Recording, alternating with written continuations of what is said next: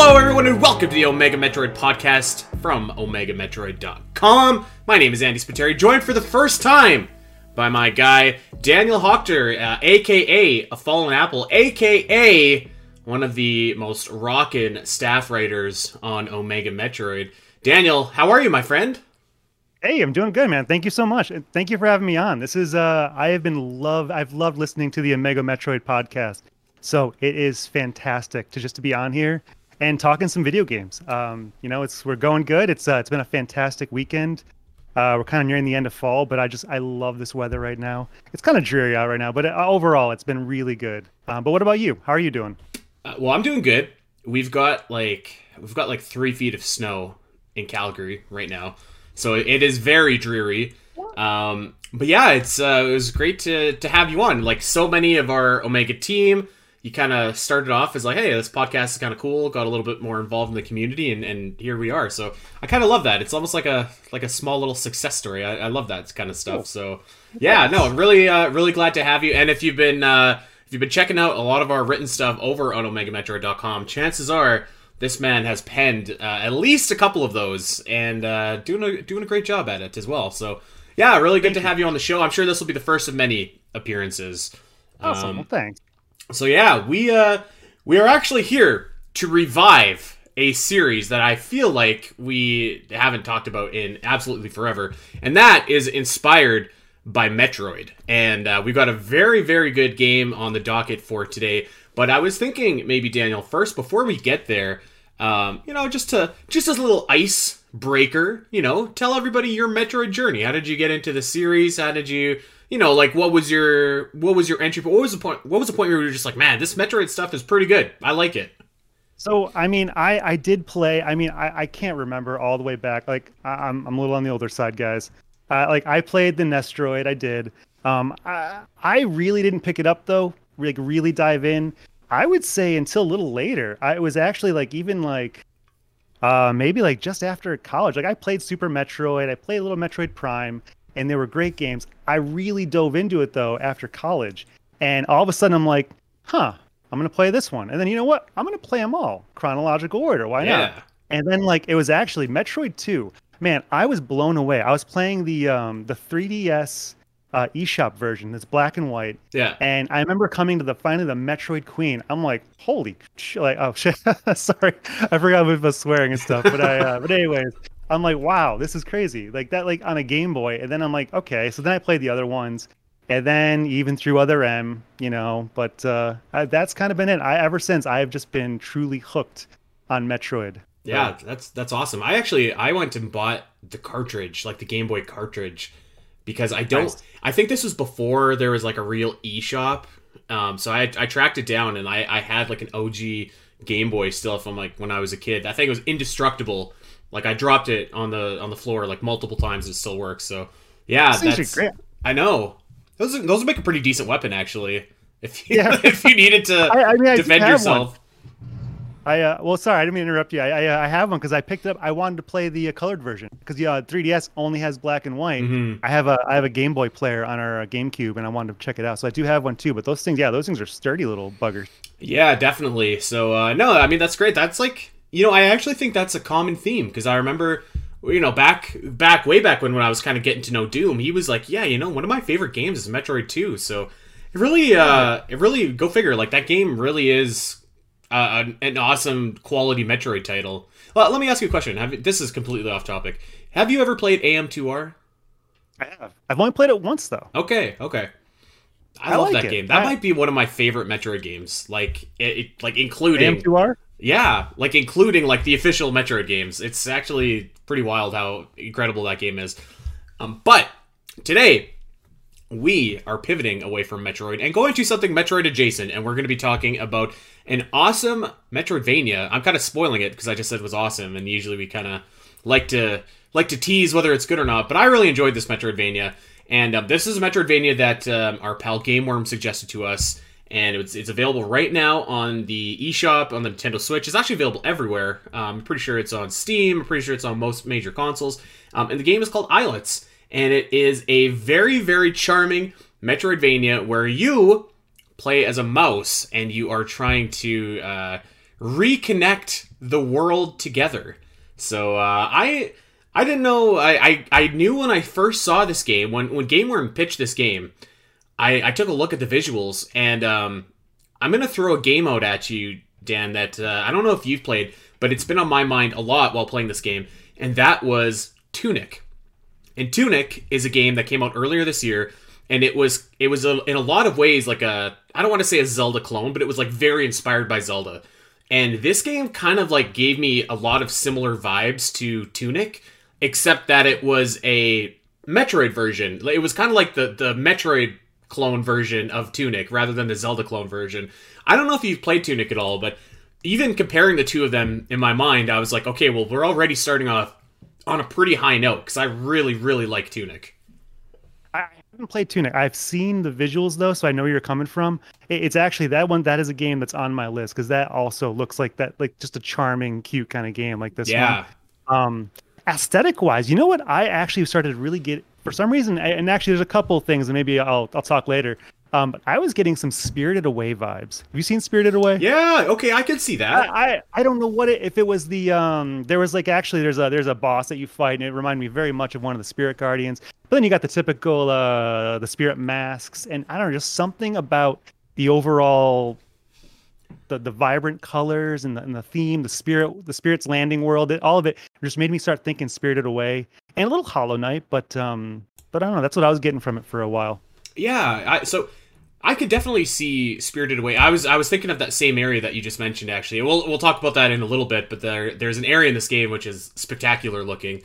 I actually had a lot of comparisons to Tunic and obviously Metroid, but then like a big one for me was Ori and the Blind Forest. Seemed to kind of, there's a lot of that kind of DNA in this game as well. And man, I actually think that was like the last inspired by Metroid game that we did, and that was at least 6 months ago. So we really got to ramp up our inspired by Metroid production here.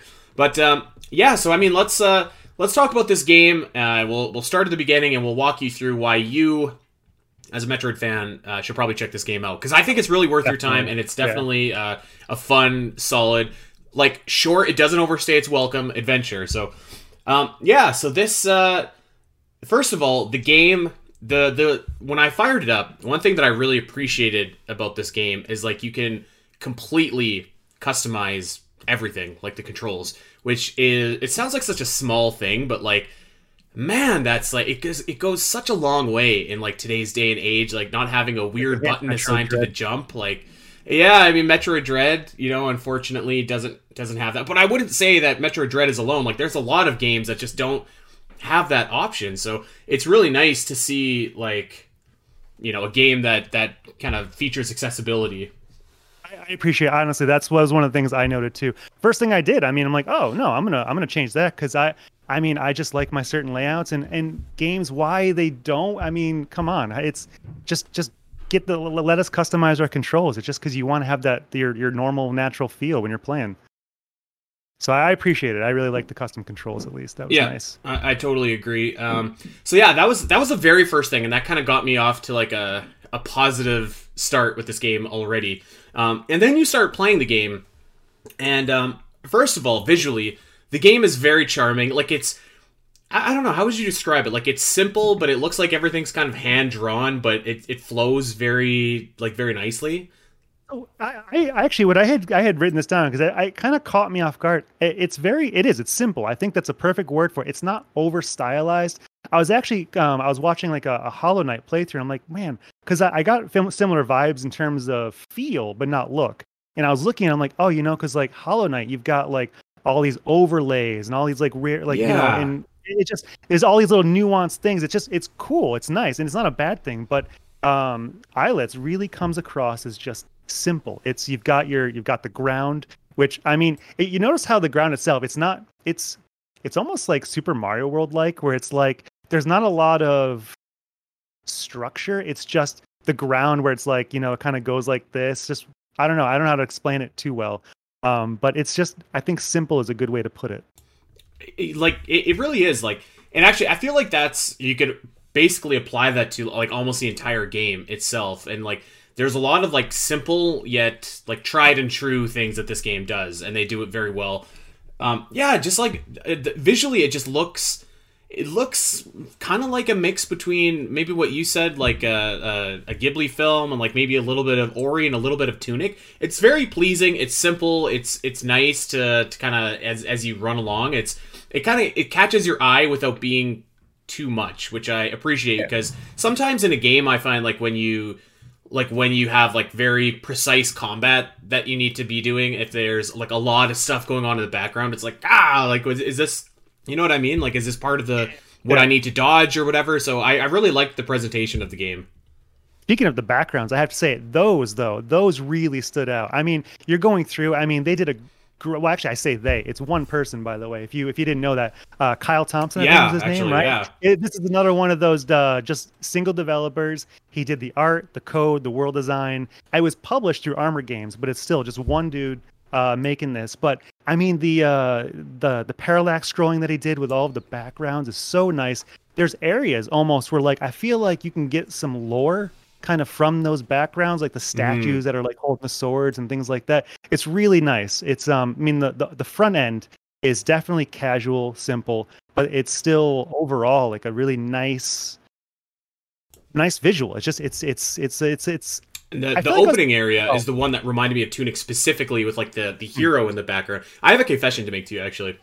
When Game Worm told me about this game, I looked at the box art and I was like, "Oh, it's a game that you play as a dog." And I don't know what was wrong with me, but I was like, "That's not a mouse, that's a dog."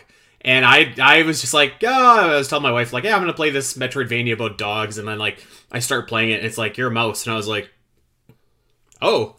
But I caught your stream, by the way. I saw you, and I'm like, you said, "Yeah, I'm streaming a game about dogs." I thought you were making a joke. I got in there, and I'm like, "Huh?" No, I had to look it up. Like, are you a dog or are you a mouse? Yeah, you're a mouse. I don't know. Yeah. I might be the only person in this world that thought that was a dog, but damn it, I kind of they look a little dog-esque, right? A couple times. I mean, they were all like sometimes the ears, like they're almost like a little more like cat ears at times. Like you know the statues sometimes they look almost like cats that are like. I was I literally had to look up, like I had to go back and like, wait. And I wrote, like finally had to write it down. Okay, you are a mouse. Like it tells you at some point. Yes. It tells you like right away, actually. But so I was a fool. But yeah, so there's a lot of like statues in the background, like you said, that like very much reminded me of Tunic with like the way that the mice are kind of designed. They reminded me of just like the little fox that you played as. So again, I was like simple, but like you kind of mentioned in the background, it's like very, very... I would say it's also simple, but it's very like aesthetically pleasing. It is. And I would say that like simple is a theme. Like I said, we could probably talk about that theme throughout this entire game, but I feel like it also applies to combat as well. Fairly simple, but like tried and true. So you know you don't have like a ton of different attacks, but you as the game goes on, you like kind of eventually level up a little bit. But I mean, it's just about attacking and dodging. Like that's pretty much the whole crux of combat. There are some extra, you can use. I don't know. So there's a bow available to you, but I can't say that I used my bow like a ton. Did you? I did. I started using it a bit in the boss fights because I did play through on hard. I wanted to go in on hard. Right. And there are times where like the boss will like go up and you're kind of out of reach. And I'm like, oh hey, you know what?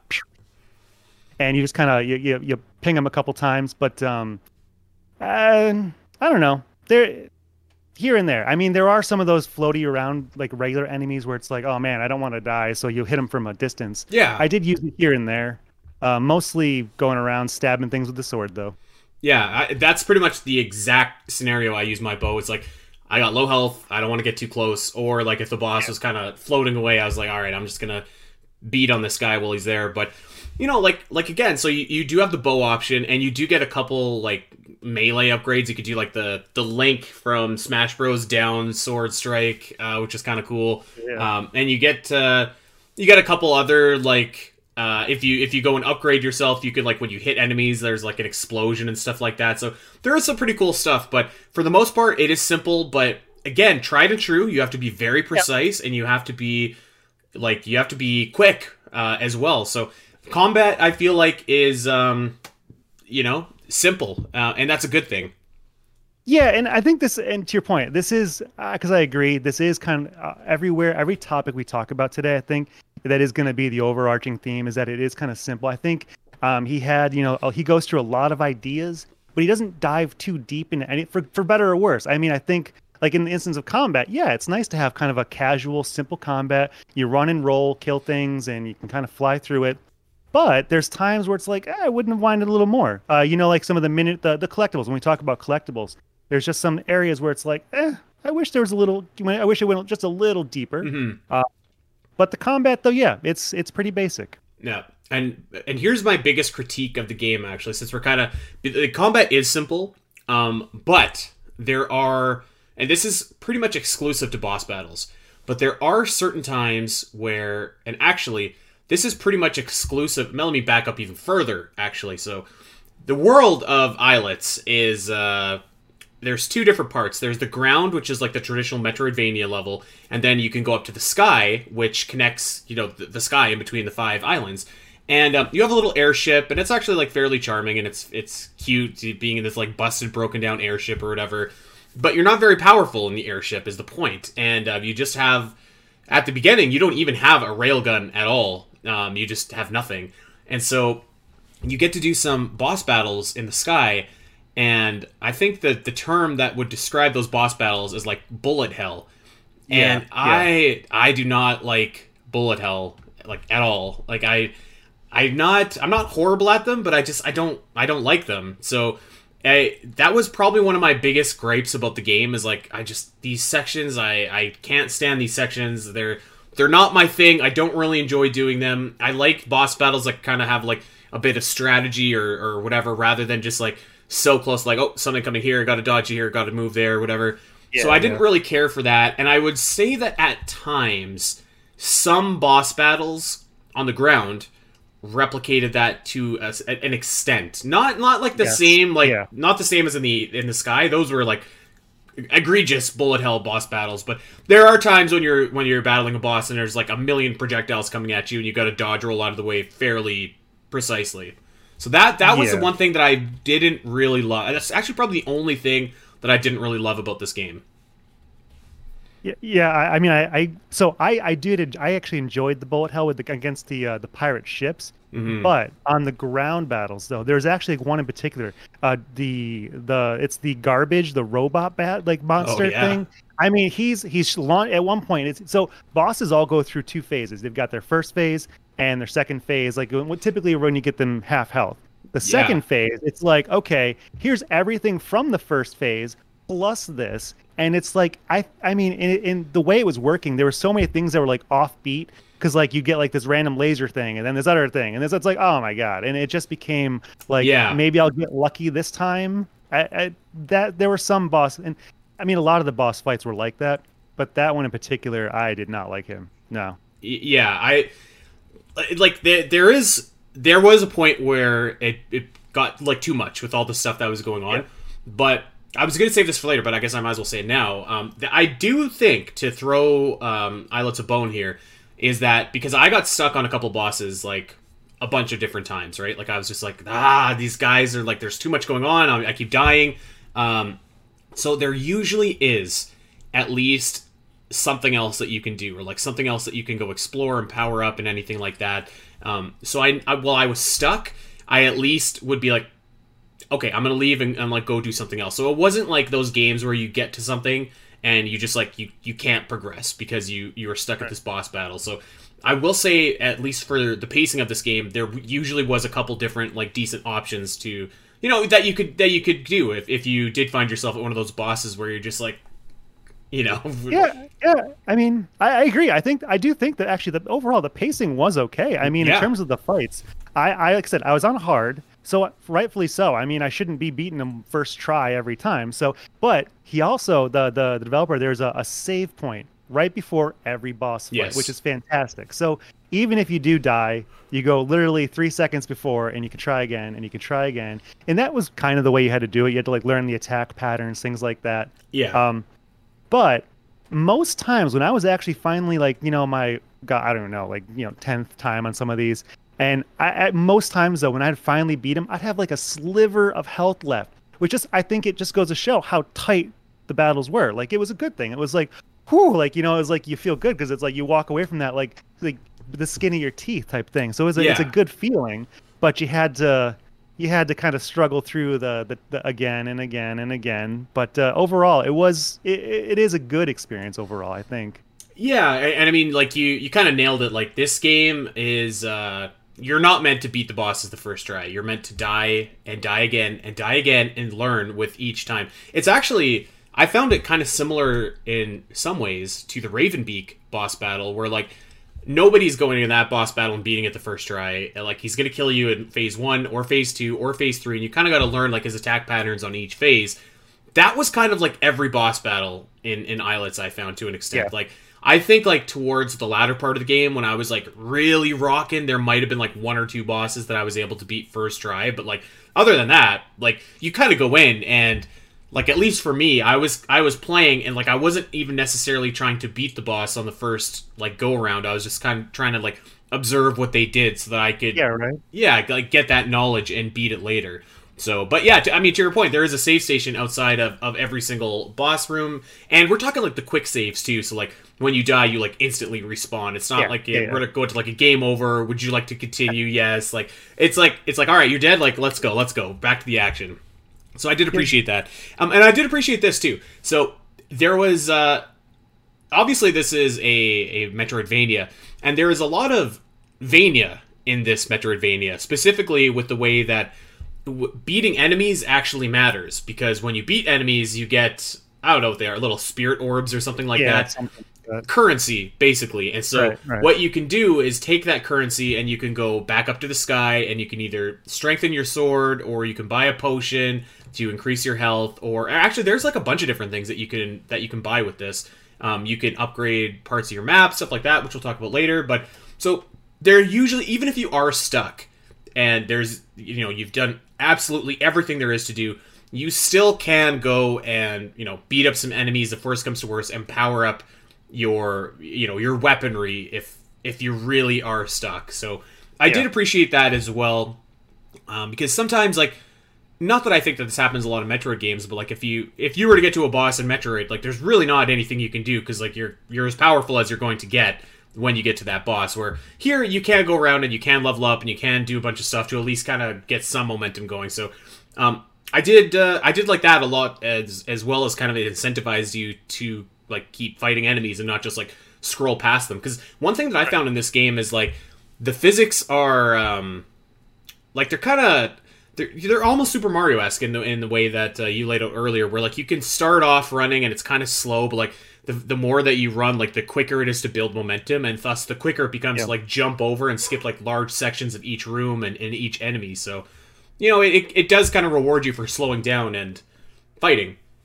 Yeah, and so I gotta say, just speaking of that though, with movement, one thing this game does, I know a lot of games do this, I hate this though, is did you notice that it's if you do your roll, if you roll and roll and roll and roll, it's actually faster than if you were to do your standard run and walk, like your standard walk, which I don't like that. I wish games didn't do that. I wish there was a penalty. Like, you know, I wish it was not faster to just kind of roll and roll and roll, because it's like, I don't want to do that. If I'm like playing a game and I want to, like, you know, you want to use your fastest method, I don't want to keep rolling, pressing a button, roll, roll, roll. It's just silly.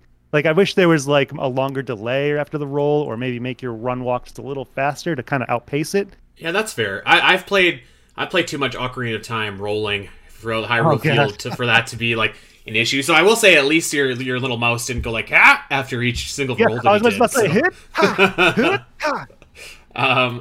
So yeah. So I mean, like overall, like gameplay, I feel like is very solid. Very like it's stuff that you've seen before, but it's very like it's just done in a good way, and it kind of brings to mind to me. It's like, all right, well these are like. These are staples of the genre for a reason, because when they're done well, they really work. And I think, like, yeah, bullet hell aside, for me, I really liked everything about the gameplay, actually, in this game. Like, the core gameplay. Fighting, exploration, movement. It all really clicked for me. Yeah, I mean, I'm with you. I think for the most part, in the overall picture, it was a good experience. There are some parts of this that I felt like it maybe struggled a little bit. For example, I don't know if you want to talk about abilities right now. Yeah, let's go right into abilities, sure. But there's two in particular. Well, maybe three, but there's two in particular. So first off, and so you know your typical like Super Metroid and Metroid, you get the wall jump, right? In this game, you have the wall climb, mm-hmm. which when you unlock that, you can now climb any wall in the map, which it brought me thinking of like the spider ball. You know, it's like, it's just at some point, it's just, I don't know. It just, did it open up too much all at once? It's, I found myself climbing every wall just so I could find, I guess I want to find 100%. I want to find all the secrets. Yeah. And I wish, I don't know. I think between the two, I prefer a wall jump. It's just, I don't know, something about that. Did you like the wall climb? Yeah, I did actually. And I think, so I can understand why you'd make the comparison to the spider ball, but you've heard me talk about the spider ball before. I think that's like the worst ability in Metroid, actually. Yeah, yeah. And specifically in Metroid 2, by the way. I'm not talking about Metroid Prime, because it's awesome in Metroid Prime. It is, but it is. The thing that makes a spider ball so gruesome is, like, you have to get into morph mode and, like, activate, like, you have to press a switch or a button or whatever to get actually sticking to the wall. And, like, it's very cumbersome to get to the wall and switch between regular morph ball and spider ball, and like sometimes you want to bomb and then quickly get spider. So like nothing about it works for me. I would more so equate the wall climb to like the space jump for me, because like it's this, but when you get the space jump, like you can freely explore to the top of like every single room and check for every single ability and stuff like that.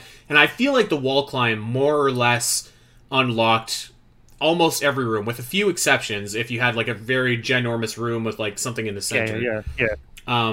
So I didn't have a problem with that. You know what? I'm gonna be honest. I didn't really have a problem with any of the upgrades at all. I will say that there are, I would say, two in particular that you get them and you use them for like a couple points on the map where you need to progress.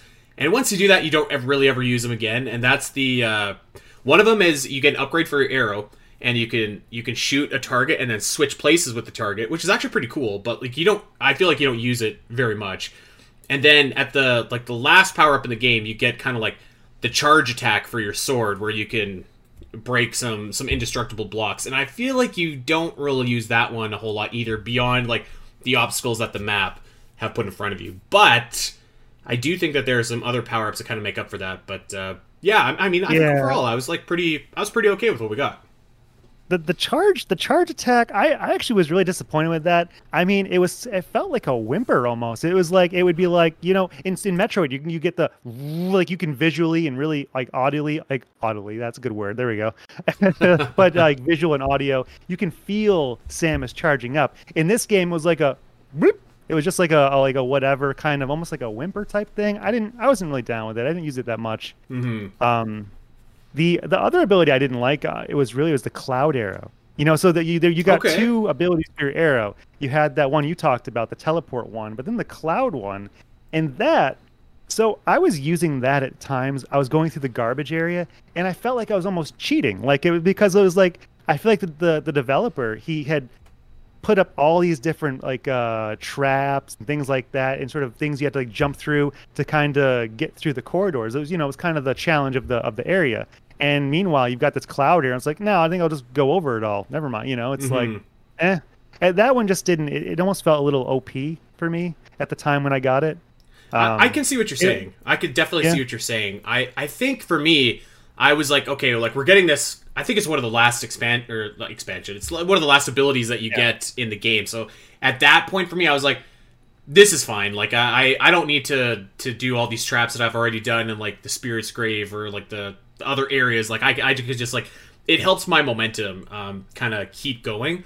So I was okay with that. And I think that there were even some like instances where you use that ability and like you'd have your cloud in it. So this power-up shoots out a small platform, basically, and it lasts for about, I don't know, like 5 seconds, something like that, and then it disappears. It so there's some pretty cool instances where, like, you'll be in a room, and, like, there's, like, spikes coming from the top, there's spikes coming from the bottom, and you shoot your cloud arrow in the middle, and, like, it kind of blocks the spikes or the lasers or whatever it happens to be, and you kind of have to be fairly precise, like, navigating through that. So I see what you're saying, but I think there was enough utility in that I was like, okay, I'm pretty down with this. Good point. It worked with the lasers too, because like those similar areas I know you're talking about, and like the laser to be shooting down, you could also block the lasers. Like, that's a good point. It does have kind of some extra utility. I wanna give a special shout out, because I need to shout this out in any Metroidvania whenever this happens. And the first game that I ever saw do this was Ori and the Blind Forest, and I loved it for it. But Ori and the Blind Forest knows that this is a Metroidvania, and it knows that you're going to have a double jump, and so it's just like, we're just going to give it to you right away. Like, you don't have to mess around. We're just, here's your double jump. It's like the second thing that you get in the game. And you get the double jump, like, extremely early in this game, too. And I was just like, thank God, because it's so nice just being able to have that in a Metroidvania. So, wanted to shout that out to for Islets. So, thank you. Yeah. Thank you for giving us the double jump early. I will say, too, there are a bunch of, like, there's a couple different areas in the game that have really fun, like, unique gimmicks that aren't abilities per se. Like, there's the one area where you get, like, this orb, and when you have this orb on you, you have one really high jump. And it's not like a ability that lasts forever, but it's just something cool that, like, you have, and you use it to traverse through that area. And yeah, like, when you get the wall climb later, it kind of takes away from that ability. But there's another area, too, where there's, like, these clouds, and, like, if you go through one end of the cloud, you pop up from the top. So there's a lot of, like, great puzzles that use that as well. So I thought it was kind of nice, because, like, they're giving you, like, they're kind of giving you these quasi abilities without, like, making them a part of, like, your permanent arsenal. So I thought that was pretty cool.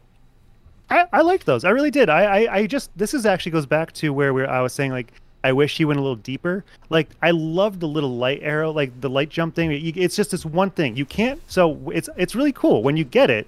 You can't jump, otherwise you use it. So the way the puzzles would work is, like, you have to, like, roll off a platform, like, conserve your jump, get as far as you can down this corridor without jumping, and then use your one magic jump. Yeah. But I wish it lasted long. Like, I mean, not the ability. I wish the puzzle area, like, I wanted more of it. Mm-hmm. It was fun. It was challenging. I liked it. And same thing with the cloud area. I mean, it came up a couple times. It actually came up again during a boss fight, which was cool. But I just wish, there was a little more to it. But they're really cool abilities. I did like those as well. Last thing that I wanted to, the last ability that stuck out for me, anyways, was there's actually an ability that you get for your ship, which it's kind of like that arrow that we talked about earlier, where, like, you can shoot a little thing and, like, trade spots with it. I actually think that helped, like, fairly significantly for me doing this bullet hell thing, which I've said I'm not a bullet hell guy, and that to me, like, kind of really helped me just navigate all the stuff coming at me, because if it was too much, I was like, ugh, and I got out of there. So there's not a lot of upgrades that you can get for your ship, but that one was a good one. I liked it. Came a little bit late in the game, but hey. Yeah, well, I mean, you needed it for it. Well, I don't want to spoil too much, but hey, but you needed it though. But I liked that one as well. That was cool.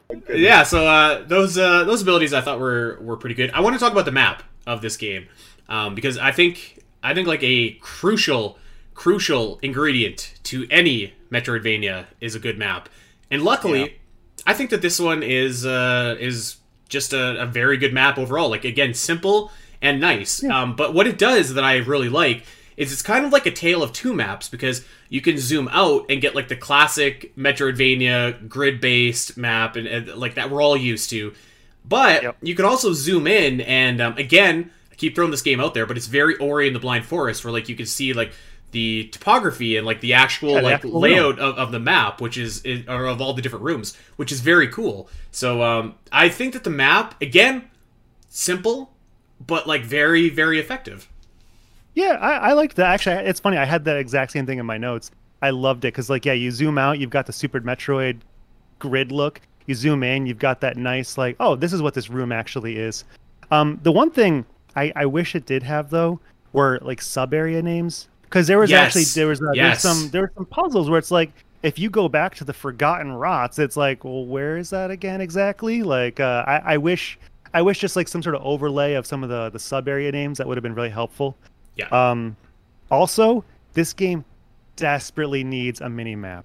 Oh my God, please! Like, I so many times I'm just walking through and it's like I don't want to have to keep pausing the game just so I can see where I am. It's like I wish this game had a mini map. That would have gone a long way for this.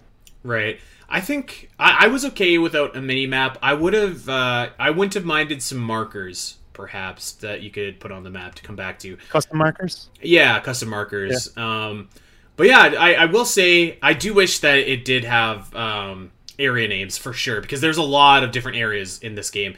And I guess we should actually talk about the structure of the map too. So The entire game, Islets, is based around these 5 separate islands that you are trying to bring together. And each island has, I don't know, like 3, maybe 4 sometimes even, like little sub-areas on them. So there is a ton of different areas that you can traverse in this game. And actually, one really cool thing about this is that you'll hit a bunch of dead ends on the map. And when you connect the islands together, so each island has like a little magnet that you have to activate, and that's what zaps the islands together. And when you connect them together, it opens up those dead ends, turn into connecting points into another area on the map. So I really liked that gimmick. I thought that it was very cool. But yeah, so there's a ton of area names. So having at least having like a name at the teleport stations would have, I think, really helped or went a long way to kind of like remembering what's what and everything like that. Yeah, I really like that too, the main gimmick of the game. That was one of the main draws that when, I know when Game Worm, when he suggested it, I'm like, oh, hey, that's cool. That's a really cool idea. Yeah. And it is cool. Like, you'll find these dead ends and then like you said, you know, the map that it comes together, but then there's like these other dead ends that you didn't even know quite existed yet. And then like you go to those and it's like, it's a new creative way of like opening up part of the map. You know, we're so used to Metroidvania, like having an ability allow you to explore a new part of the map. This one, it's actually the world itself, like coming together creates like the new pathways. It was a cool idea. I actually really enjoyed that. Yeah, and like I really like how they mark on the map too. It's like a little like gray chain or something like that. So you know that you can go there and explore it even if you haven't been there already. So it's done. I thought it was done really well actually. And another good thing about this map as well is you can, like we mentioned earlier, you can buy like upgrades for your map. So for example, you can say like, hey, I want the teleport stations to heal me every time that I go there, or the one that costs the big money is the one that shows you all of the secret abilities on the map. And there are a ton of them, by the way, which we'll get to in a bit. And that's the one that I saved up for like right away. I need this right away. This will pay itself off. You and I are the same. We want 100% this thing. So. Oh yeah, totally. And, well, yeah. I mean, if you do that, the bosses also get dramatically easier. So true.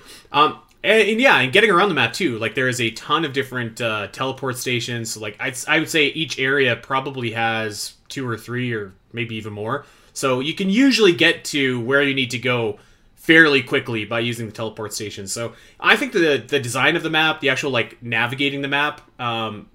I think it was like this is like take a shot for every time I say this, but it was simple, it was functional, it was easy to navigate, and did its job really well.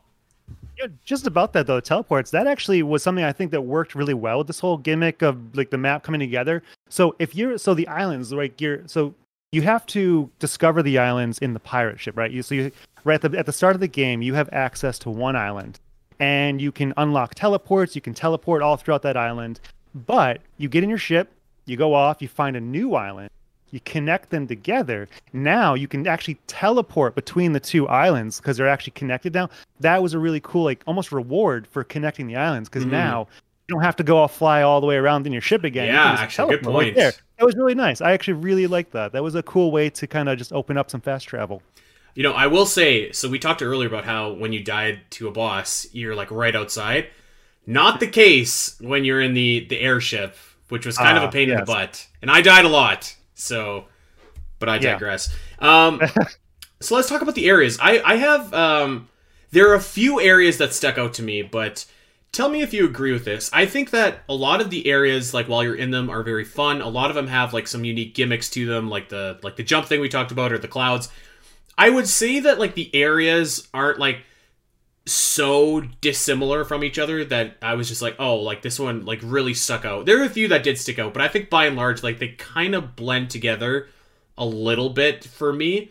But that being said, like it's not like they're not fun, it's not like they don't look good, sound good, anything like that. It's just like maybe that there's like so many areas in this game that it's kind of just like, okay, like now I'm in like my 20th area of the game, like what's this one called again? The music sounds sort of similar to the one that came before it.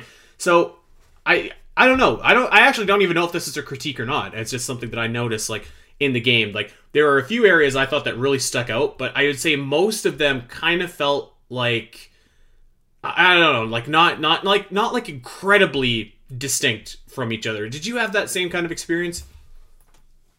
I'm trying to, so and I'm thinking top of my head, the areas. I mean, there may be some sub areas that were very similar to others, but overall, I had a pretty distinct, I felt like change. I mean, it was very much a color scheme change a lot of times. Cause again, this game's not over stylized. You're not seeing a lot of just design structures. There's not like a lot of stuff on the map. Like there's not crazy trees or ice on the ground or whatever. Right. Right. Yeah. But I mean, like my favorite spot, I think in the end, I mean, it was a toss between like the Spirit's Landing and Forgotten Rots. I think that's actually what it's called. Right. Those two very much stuck out. Like the Spirit's Landing. I mean, you've got spirits. It's very purpley. Spirits floating around. The Spirit's Landing is the one that I made a mark of, and I was like, this looks. Awesome. When you go there, there are like these ghostly spirits, and they look like fish bones, and there's like they're swirling around, and it looks so cool. Awesome. It looks breathtaking, actually. And I was just like, wow, like this looks incredible, and that is definitely the one that stuck out to me for sure. That's actually the area that really got me thinking with Spirited Away. It's actually one of the bosses there. One of them. I think there's more than one there, but it was the grave boss, because what you do is, it was like, I guess spoiler, I think at this point, right? We've already kind of spoiled a lot here, but when you beat this guy, it ends up, it's actually a friendly spirit underneath. It's like, oh, he was just all dirt and grime. You cleaned him up. Thank you so much. He's actually a friendly spirit. I'll go bring him back. And that reminded me of Spirited Away, where when she has to clean it, this nasty spirit comes in. Everyone's like, oh my God. And they're running away. And I forgot the main character's name, but she does a heck of a job. And like she cleans the spirit, and it winds up, it's this like water spirit. Yeah. And it's like, thank you. And it's like, it was actually this friendly thing. That's what, it just made me really think of that. Yeah, I totally. Area, though. Actually, when you said Spirited Away earlier, I instantly was thinking of this area and like all the spirits floating around and stuff like that. I would say a couple other areas that stuck out to me. One was the clockwork area, because that one had like a lot of very cool like wall climbing kind of puzzles, like where you'd climb on the wall, but it would sink as you were on it. So you had to be kind of like zip-zapping across and climbing up and avoiding that. Those are like, again, a classic kind of 2D adventure staple, but when done well, are really effective. And the pits, I thought, was like the garbage area was a great one. Actually, so that one had like the garbage compactor that you needed to outrun, which I thought was great and really, again, reminded me of Ori and the Blind Forest when you have to outrun the big raven. So I was thinking Diggerknot. Or actually the Diggerknot too. So that area I thought was really cool. Pretty much the whole like last island is pretty gruesome, dark, like kind of scary.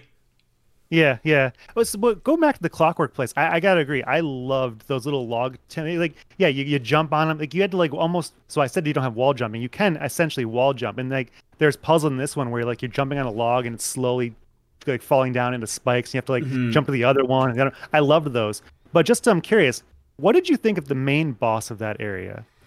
What were you thinking? I felt weird. Like I couldn't tell. Is he actually a bad guy? Is that the one with the charming receptionist? That or is that a golem?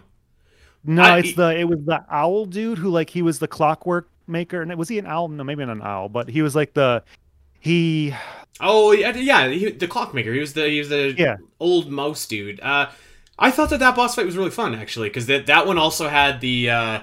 Like the platforms that were moving, the stuff coming from the sides and like that. That was a really fun boss fight, actually. I would almost say I'm skipping ahead a little bit here, but I would almost say that I would apply the same. Again, I don't know if it's a critique or not, but like I would say that like there's a lot of bosses that to me like felt somewhat similar, and I don't think that's like bad, but like. A lot of them kind of have like the same thing, like you have to dodge all of the projectiles and then hit it when you have a chance. Like they kind of blended together a little bit for me. There are a few that stuck out, but they blended together a little bit for me. Yeah, that was one of my critiques as well. I'm with you on that. I think the boss is almost like this is kind of like not a weakness of the game, but they're all very much learn the attack pattern. Like you said, dodge the bullets. Okay, here's your chance to hit. Get a few swings in. That was basically every boss, but pretty much. I mean, some of them were cool though. I mean, some of them were cool fights. I loved fighting the the Thousand Spirits one. That I had that one marked down now because that one was a great fight. I like that. I think that was the one in the trailer too. That was one of the ones they highlighted in the trailer because that was a cool fight. What I did forget to mention an area, and I can't remember the name of the area. It was a garden of some sorts, but this garden you had to track down like all the the seeds that you needed to plant. Yeah. I thought that was fairly charming as well, and I'm kind of like a sucker for those foresty areas in my adventure games. So I did like that area as well. That had the cloud. That was the one that introduced the cloud jumping. That was that's right. I like that. And you got the seeds, and you like slowly unlock the next level. It was I enjoyed that. That was a good area. There's tons and tons of different areas, and like we said, you can kind of peel back the layers a little bit on the areas when you actually sync the islands together as well. So it's very well done. I want to talk briefly about the music because I would say that I really did enjoy the music. Of this game. It kind of reminded me of Tunic a lot. And there's lots of different great tracks in this game, but there's one that sticks out to me a lot, and it's because you hear it over and over and over and over again, and that is the boss theme. And I don't know if this is the same with you, but that theme totally reminds me of Super Smash Bros. Melee, or maybe it's Brawl, the main menu where it's do do do do do do do do do. The boss theme. That's been a while. Anybody who is going to play this Islets game, which you all should, by the way, it's a great game. Go and listen to this theme and tell me it does not sound exactly like Super Smash Bros. Every time I was hearing it, I was doing the little bop along like I was playing Brawl in 2008. It was good. The one thing I didn't like, though, I felt the boss theme was a little underwhelming. I guess I wished it was more like not Axiom Verge boss per se, because I don't want the sci-fi woos and wahs. Sorry, Doom. That's technical language right there. Yeah. Doominal. But anyways, I don't know. It was okay. I guess I would have preferred something a little more upbeat on that. It was okay. I think that particular theme was okay, but it's just the theme that you hear the most because every boss has that theme. It was the same theme, so it was just kind of all right, whatever. I would say that, again, I think that the music was simple and it was good, and it didn't... I wouldn't say that the soundtrack was, incredible, but I would say that, while you were in each area, the music, I think, complemented each area. Not necessarily that it's... you may disagree. I don't know that any particular track, other than, the main one when you first get on the island... I don't know that any of those tracks stuck out to me, but I do think that they complemented the area while you were in them, and they sound good while you're exploring. Generally speaking, for me, they felt just very calming. There was times I felt like I was playing Minecraft. I could have just sat there all day, la la la la. It was very calming. The ruins though, that theme did kind of stick out for me a little bit. That one. I don't know what it was. It was it seemed very fitting. It was just that one for some reason sticks out for me. Mm. But overall, it was just, I say the music was very calming, just kind of a chillax kind of theme. Yeah. Simple, got the job done. Yeah. Certainly, I think that if you could put a soundtrack together that doesn't have any stinkers, I think that that's an accomplishment in and of itself. Even the boss battle theme, which we kind of beat up on, I feel like that one is fine. It's just you just hear it so often that it's just all right. Yeah. I would not have minded a second theme or something, something else for a boss. At least something for the last boss or the golems that you end up fighting. Let's talk about this game's story. So it's not a completely story-driven game, but there is some stuff that you can sink your teeth into. So the story goes like this: there used to be a big island, and it broke apart into 5 separate islands. And this great hero put it back together, but over time it broke apart again. And you are playing as Eco, a down-on-his-luck mouse, trying to be the new hero, trying to reunite the world together. So that's pretty much the gist of the premise of this game. One thing that this game uses, I don't know how you would describe this, Animal Crossing talk. Like whatever characters talk, it's like blah, blah, blah, blah, blah. Oh my god! No, I had this is exactly what it is. Okay, if you anyone out there, if you've played 7 billion humans, I'm telling you, it's identical. Go listen to it after this, Andy. I'm telling you, it is exactly. I was playing. I'm like, wow, this is exactly 7 billion humans. It's like blah blah blah blah blah blah. It sounds like those KK Slider like remix songs. Like so, I was playing this game, and every time a character would talk, my dog was just like, wow, what is that? And like look over and just get all like up and alert and ready to pounce or whatever. Which ironically, my cat didn't care at all. You'd think that she would because they're mice. But so I thought that was kind of funny. But over the course of the game, you meet like a lot of like really charming characters actually. So the one that sticks out I think probably is Snoot, who is this like Snoot is kind of like Gary Oak to start off. I was gonna right? This guy keeps on saying he's like the biggest bragger, and he's just like, I've slayed 1,000 monsters and blah, blah, blah, blah, blah. And like, you keep on doing these exceptional things, and Snoot keeps on being like, you should be my assistant and stuff. And like, he's like a classic heel character, but he does come around at the end, which is very charming. But it is actually, I gotta say, I actually didn't. I'm usually one to, I love a good cry, okay, but I didn't get quite teary. But the end, you know what? It was nice. When it was very sweet. Like, you know what?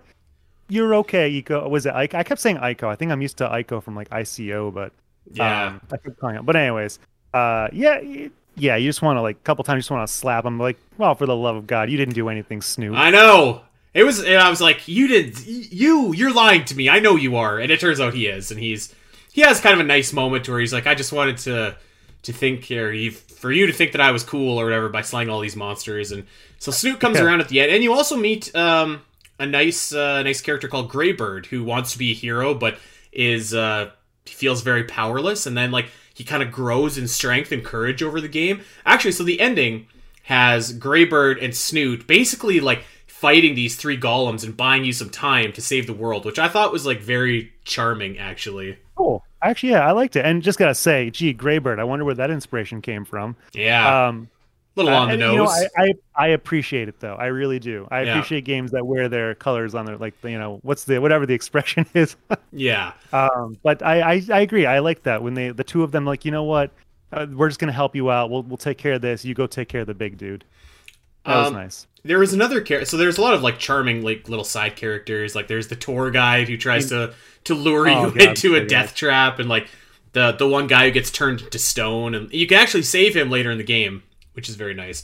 But I mean, don't forget Goba. I was gonna say Goba. That's where I'm going next. Yeah. Goba, right, yeah, go for it. Goba is like what would you classify her as? Like the receptionist for one of the golems? Oh God, I don't know. I guess it's so funny. Her? She's like this crazy mouse. She's got like a little bit of Harley Quinn vibes going on almost, but she's not like dangerous. But like she's just like my boss, the golem, and the golems are like the bad like guys of the game. Like these giant monsters. And she's like, this is gonna be so much fun. I'm taking you to meet the golem, and you're gonna have a ton of fun at this party. And like the party is a ginormous boss battle. And she actually ends up saving you at the end of the game. So go figure. Spoilers. Yeah. Sorry. Yeah, spoiler. But no, I love it. Like, she takes you over to the boss, but it's like, hey there, look, he's trying to take over the world. You want to kill him. You've got so much in common. Yeah. Oh my God. And then just walks away, and it's like, thanks. She was very, very charming. Yeah. I love the drawings she does of you. Mm-hmm. Like, so she there's a mail system in this game, like a mailbox system, like you'll send letters, you get letters, things like that. Goba sends you this letter, and she makes this drawing like, hey, look, I was so inspired. I drew like your eyeballs, like where your face is supposed to be. Like everyone else is drawn normal, but you're like, it's so funny. Yeah. And then you get another picture later on. It's just the same thing. You look, she draws you like an absolute doofus. It's funny. Yeah, I think that like this game has a lot of like character, a lot of charm, which, you know, I know that story isn't, like, the biggest part in a lot of Metroidvania games. And it's not the biggest part in this game either. But I will say that, like, the great Metroidvania games understand, like, you still do need a purpose to everything that you're doing. And, like, when you have a cast of charming characters like this, even if there's not a lot to them, it really makes your experience a little bit more rewarding. Because, like, I felt like the final, like you said, like, the final, like, moments of the game I thought were, like, very touching. Yeah, it is. It really is. It kind of comes around on itself. Snoot has his own little arc. Yeah. Like, yeah, you would not expect. This is not a... Yeah, like you said, Metroidvanias, you're really here for the game. You're here for the exploration, the getting of abilities. Story, yeah, you want some, like you said, you want some purpose, which this game delivers. I almost feel like the developer, he's like, he had this cool idea. He's like, oh, shoot, I need a story to wrap this around. So, yeah. And we get the story. But it's actually kind of nice. It's cute, and it's I like it. It comes up to a nice ending. Yeah, and I'm gonna, the S word again. It's nice and simple. It doesn't try and be anything too complex. It's very easy to understand, very relatable. So for what it is, I really like the story and really like the characters. Which, by the way, actually, we kind of talked about some enemies, but I skipped over this. But I do want to give a shout out to the enemies of this game before I forget, because there's got to be like 60 plus unique enemies that you can fight in this game, which is like a lot. It reminds me a lot of the first Metroid, actually, where like there were so many different enemies for you to encounter. So and I think that the enemies in this game all look like very cool. Like a lot of them have like different orbs that shoot out at you and try and kill you and stuff like that. So it doesn't do what a lot of other games like this do, where like it kind of recolors some other enemies and makes them gray instead of red so that they're tougher or anything like that. So I do want to give a shout out to the enemy design. I thought that it was quite good. Huh? That, I gotta say, that's funny. I was actually on the opposite side of this. I felt like I could have used a little more enemy variety. Okay. I felt like there was like these hanging guys who shoot, then you can shoot. Like I feel like they were almost reskinned a couple times, or like the gamers that are basically or the zoomers, right? No, yeah, they're not actually zoomers, but like your typical, they don't do anything. They just walk around. But there's like two of them that basically do that. Like then there's those enemies that like they'll just kind of walk around like a thing, shooting things out. And there's a couple that they differ slightly, but again, it's just so similar. I would have liked, I don't know. Part of me, I had felt like I could have used a little more variety in that. Part. I think I don't know that I would disagree with you in terms of like, I think a lot of the enemies like functioned similarly, but I think like the actual design of them, I was really impressed with them. I thought that for one guy hand drawing all these enemies, I was like, this is like pretty impressive. It did remind me a lot of like Nestroid.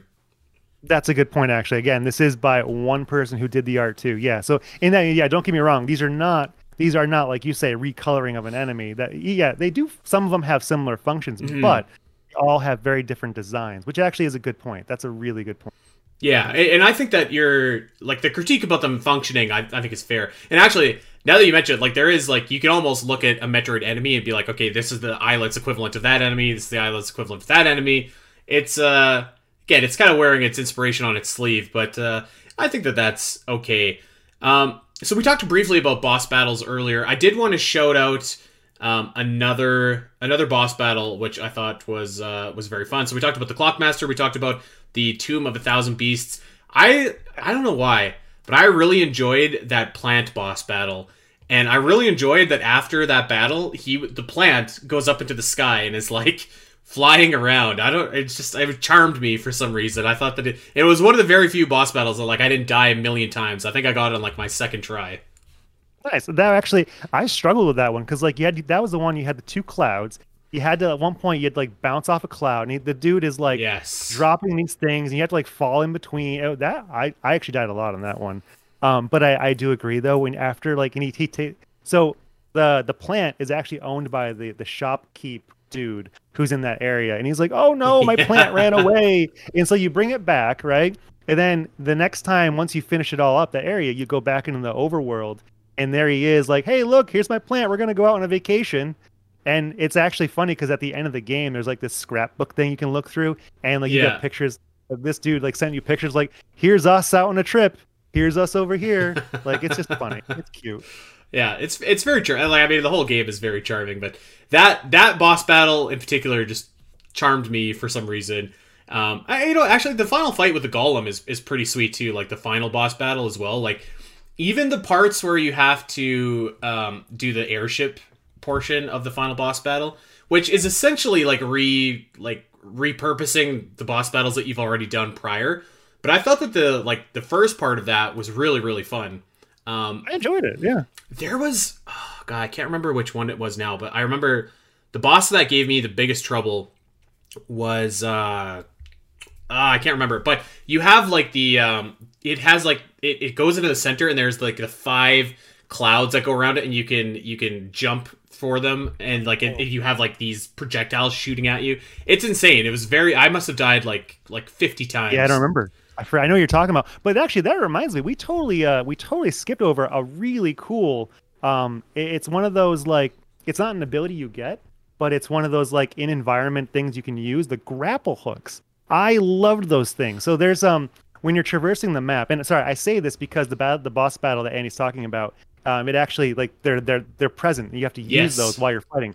But the idea is, it's this, like, if you get close enough and you attack, you'll like, you sort of grapple it. It's kind of like, I'm trying to think of something. Maybe Ori had something similar where you could like, you could attack those things and kind of keep jumping. Yeah, I would say the closest that you can get to is Ori, or if you played a Metroidvania, you probably see it as a similar mechanic where like you can continually keep jumping if you're able to hit an enemy. This one, there's like different grapple points, and like they're used to very good effects in the map and traversing and stuff like that. But they're also using boss battles too, which is like this particular boss battle I was thinking of was like so tough. It was so tough. But to be fair, a lot of the boss battles were pretty tough the first time that you get them. They were. I want to talk about... Okay, one sec. Just want to say for that boss, actually the final boss when you mentioned, I do want to say, I kind of appreciate it. It was almost like a mini boss rush. That was kind of nice. It was like, because it was all bit, 4 main ones kind of hitting you like in turn order, and then it was the 4 pirates, and like, like mini versions though, because like it wasn't the full fight. Yeah. And then you had like this final sequence. But I did enjoy that though. I really liked that. I will say, I was complaining earlier about the bullet hell stuff, and by the time that we got to redoing those first couple boss battles, it was like, this is significantly easier with my like teleporter and like my gun that I have. And I guess it's worth mentioning too, like I know I was dumping on the bullet hell parts, but the actual like graphics of the bullet hell part I thought looked very cool, because they come at you in like some kind of cool designs, like it's like a big fish or like a DNA strand or something like that, and then it breaks up and you got bullets everywhere, but it looks cool beforehand. It does. So it does. At least it has that going for it. All right, let's talk about some extras here, just odds and sods and whatever. So we talked a little bit about this, but this game has like a ridiculous amount of just hidden upgrades that you can get. There's 60 in total actually, and I would say so. I do like them because there's some really good upgrades that you can get. More health, you can get more. More powerful, you can level up your bow and stuff like that. I will say that much like Metroid, the act of finding them is more rewarding than a lot of the expansions themselves or the upgrades themselves. And I think that's just kind of like there comes a certain point where like you don't need for your bow to be any more powerful, but like you want to get all of them, and like you run into the same thing with every Metroid game where like it's like, do I really need another power bomb expansion?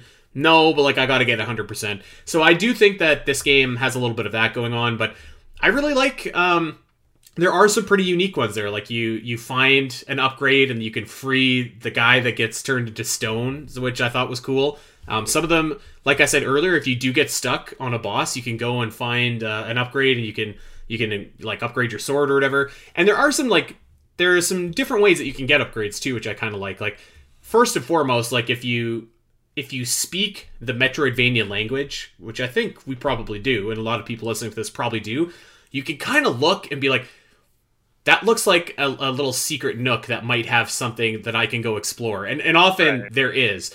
Or like there is also these rooms where you kind of have to use your grapple hook to like trace a star or whatever, then you can upgrade. Or there's some combat rooms, or there's like puzzles. So I think that the actual act of getting these upgrades is like pretty cool. Like it's a little bit of exploration, it's a little bit of puzzle solving, it's a little bit of like combat. So I think overall, like I really enjoyed getting the hundo on this game. Yeah, I'm basically everything you said. I really loved him as well.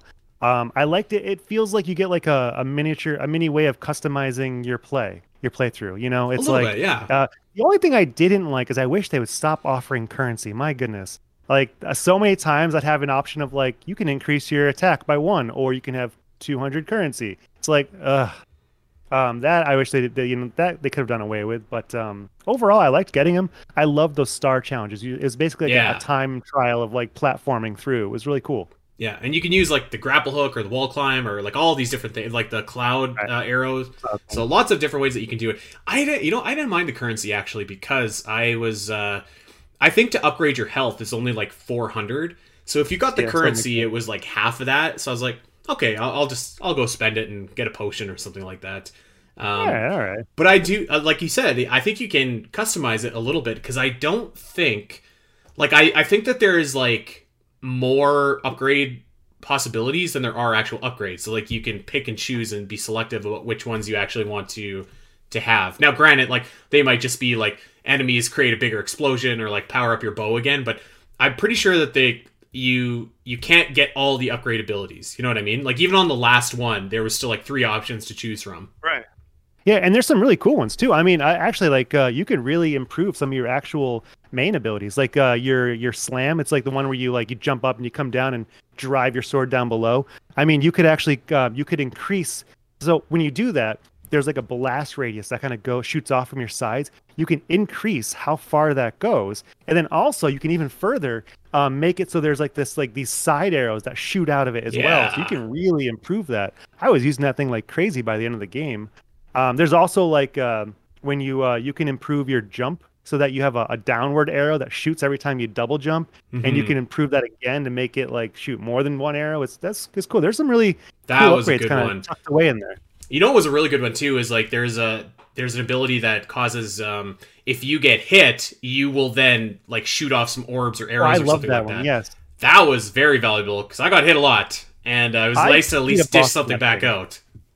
I beat a boss with that thing at one point. I was like last hit. That thing saved my butt. That was a cool ability for sure. Yeah. So, and there's tons of different cool abilities in this game. And there's even a cool little side quest, which you have to do if you want to get all the abilities here, but kind of like a nice little thing to go back and do. You get, like you saying, you have a letterbox and you get this mysterious letter that shows up, and it's kind of giving you some vague hints of where to go on the map. And I think there's like 3 or 4 spots that you need to follow it to, and you need to do something in order to activate the next area or whatever. So I like that little challenge. Not much to it, but at least it was like something a little bit extra to do in the game, and you got an extra boss fight of it, even if it wasn't a new boss fight per se. That was disappointing, though. I you know, I'm not gonna spoil it. I'm not gonna tell you. You know, you want to know what the boss is, you gotta play the game. I will say, if you, this is a boss that I did not die to. I'll put it that way. The first one, like the one, I was talking about. Sorry. Yeah. I died to it the first time, but not the second. Gotcha. Yeah. The this one, that's the one where I wish there were sub area names, because this is where it was like it would tell you to go somewhere, like go to this place, and it's like, oh, I don't remember where that is. Yeah. And you have to, like, find it, but I liked it. I will say that you can. This is where the map really stood out to me, because you can go, like, here's a spoiler. So if you don't want to listen to this, fast forward. But there was one point where it's telling you to, like, go to a mass grave in this area. And I do wish that they had subnames, for sure. But I finally, when you zoom into the map and you get out of the grid base, you can see, and you're like, okay, there's some graves here. Maybe it's here. And sure enough, it was. So I will give it that, but I can't agree with you more. Like, I wish that there was subnames. I actually didn't realize that until after the fact. So I was just wandering around. Actually, I kind of looked it up at one point. I'm like, you know what? I can either spend an hour looking this up and or wandering around, but I did not realize that until after the fact, which was too bad. So yeah, if you do that, you get like 2 bonuses for getting 100% of this game, and I think that both are fairly fun. So first is you get the boss rush mode, which is pretty cool, because, like, these bosses are pretty fun. But actually, I really liked there's like a I don't know, would you call it like a secret area, and it's a house, and it's all the characters in this game just having a party, and it's awesome. It rounds the story out so well. Like, it's so nice. And then, like, there's a jukebox, and you can listen to all the music in the game. Like, there's Snoot, and he's kind of making himself out to be this big hero, and Greybird is doing his thing, and it is. It's just like a really nice bookend on the game. I thought, again, it was very charming and very sweet. So really funny, though, I gotta say about that, when you're at the jukebox, Goba is standing next to it. If you talk to Goba, yeah. She goes like, "Oh, I love music, but I only remember how to dance to one song." If you turn on the one song, like you can cycle through songs that she'll actually start dancing. But then if you switch to another song, she'll stop. But then you put it back on. She can only dance to the one side. It's so cute. I love that whole area. That was fun. Oh, that's fantastic. So yeah, like this to me was like the actual like real reward for getting 100%. It was nice just to. You know, it's kind of nice just to have like an area where like there's no enemies, there's no danger. It's just nice to go and see these characters that you've kind of grown fond of throughout the course of this adventure. So it was a really good way to cap off the game. I know that our final stats are different, but so I ended up with 100%, and I think just under 10 hours, like nine hours and 40 minutes or something like that. I think I might have beat your time just by a little bit. Yeah, I think you beat my time. So I did hard, 100%, and it took me 130 hours. So how about that? One of the longest games I've played. That's value. So fun fact, when you're playing this game, and actually I'll touch on that. I think there's a reason why now. But anyways, if you pause the game, the clock doesn't start. Even if you go into standby mode with your Switch, the game time does not stop. So nope. I had started like on like some Saturday morning, and it got to be like Sunday evening. I'm like, huh, I guess the clock's still running. Oops. Like, and I just didn't care at that point. But I think one thing that that this game, with the simplicity of it all and the way the map is designed, I almost feel like that he was really trying to make this for speedrunning. I don't know. It really felt like he had speedrunning in mind when he was making this, because like there's so many areas I feel like where there's like parts in like that break up like a certain corridor for no other reason but to just be a stumbling block of like breaking your momentum type thing, or you know. But if you know it well enough, you can kind of work through it. I don't know. It just, and then the whole clock thing, it would make me. It just overall, I felt like this game was almost intended for speedrunning. I have no doubt. Yeah, I have no doubt that was probably like a factor as well. Like, I think a lot of these 2D Metroids have like, I mean, Axiom Verge literally has like a speedrunning mode where you can have like your breaks and your time and stuff like that. So I wouldn't be surprised at all if this was something that we like don't see run like pretty frequently here. So yeah, that's Islets. It's a fantastic Metroidvania. Really, really enjoyed it. I mean, I wouldn't say it's like in the upper echelon of Metroidvanias. Like, I think like you clearly still have like your Ori's and your Axiom Verges, and then you know those are the truly great ones. But I think that this one is like right up there in that kind of class below, which is like it's a really fun adventure. It's gonna hold you over for some 2D Metroid until you know the next time, whenever that may be, that we get a game that comes out. Very charming, very very familiar. Like I think that it's nice when you play a game like this, you can pick it up and it feels like familiar like right away. So. Yeah. But not overly familiar either. Like, it does have a lot of new stuff going on, a lot of cool areas. So I was really impressed by this game. I really liked it, actually. I think that it was very solid, and I would absolutely recommend it to anyone listening to this. Yeah, absolutely. I mean, if you love the Metroidvanias, this is absolutely, check it out. It's $20 on Switch right now. I think that's not bad at all. It's like worth $20 for sure. Oh yeah. It's not a long game, but it's fun. Like Andy, like you said, it's just a cute story. I will say, I don't know, we didn't really talk about, but sequence breaking. I don't know if you found any like little secrets, but I did find that there is something you can do to kind of break some sequence, which was cool. Really? I may have to go back and try to see if I can do like bosses in a different order type thing. But if you use like the charge shot, you can like, you know, like those like you can unlock parts of the map in between, like those gray blocks. You could kind of cut through it and get it on the wrong side. It was kind of cool. So I'm gonna have to go back and try it out. See if there's little areas I can do that with. But anyways, yeah, it's a great game. I totally recommend it. Yeah, totally. And so yeah, this is it's available pretty much anywhere that you want to pick up this game. It's on the Switch. It's on Steam. It's on your Xbox. It's on PlayStation. Check it out. Really, really fun game. I think that you'll have a good time with it. Daniel, thank you for hanging out with me today, my dude. How was your first Omega podcast appearance? Oh, this is fantastic. Thank you. Thanks for having me on. This was it's a lot of fun. Just to, hey, come on. You get to come on and talk about a fun game like Islets. It was a pleasure to come on here. So thank you very much for having me on. Well, thank you for playing this game and doing the show with me. And shout out to Game Worm for recommending this game to us. You nailed it out of the park, buddy. All right. Well, that is going to do it for us for this week. And man, we got like a whole slew of good stuff coming after this week. So last week was Alien. This week is Islets. But after this, we are doing like 3 solid weeks of Metroid Prime to celebrate the 20th anniversary, and then immediately after, 3 solid weeks of Metroid Fusion to celebrate that 20th anniversary. So there's a whole heckin' lot of Metroid stuff coming up here on the show in the next couple weeks, and we hope that you'll stick around with it. Until then, check us out over on Twitter. I am at Spiteri316, Daniel is at A Fallen Apple, and we are at Omega Metroid Pod, and you can check out OmegaMetroid.com for all your Metroid needs, guides, maps, articles, news, all that good stuff. Check it out, and wherever you get your podcast, like and subscribe. Leave us 5-star reviews, all that fun stuff. Until next week, everybody, take care.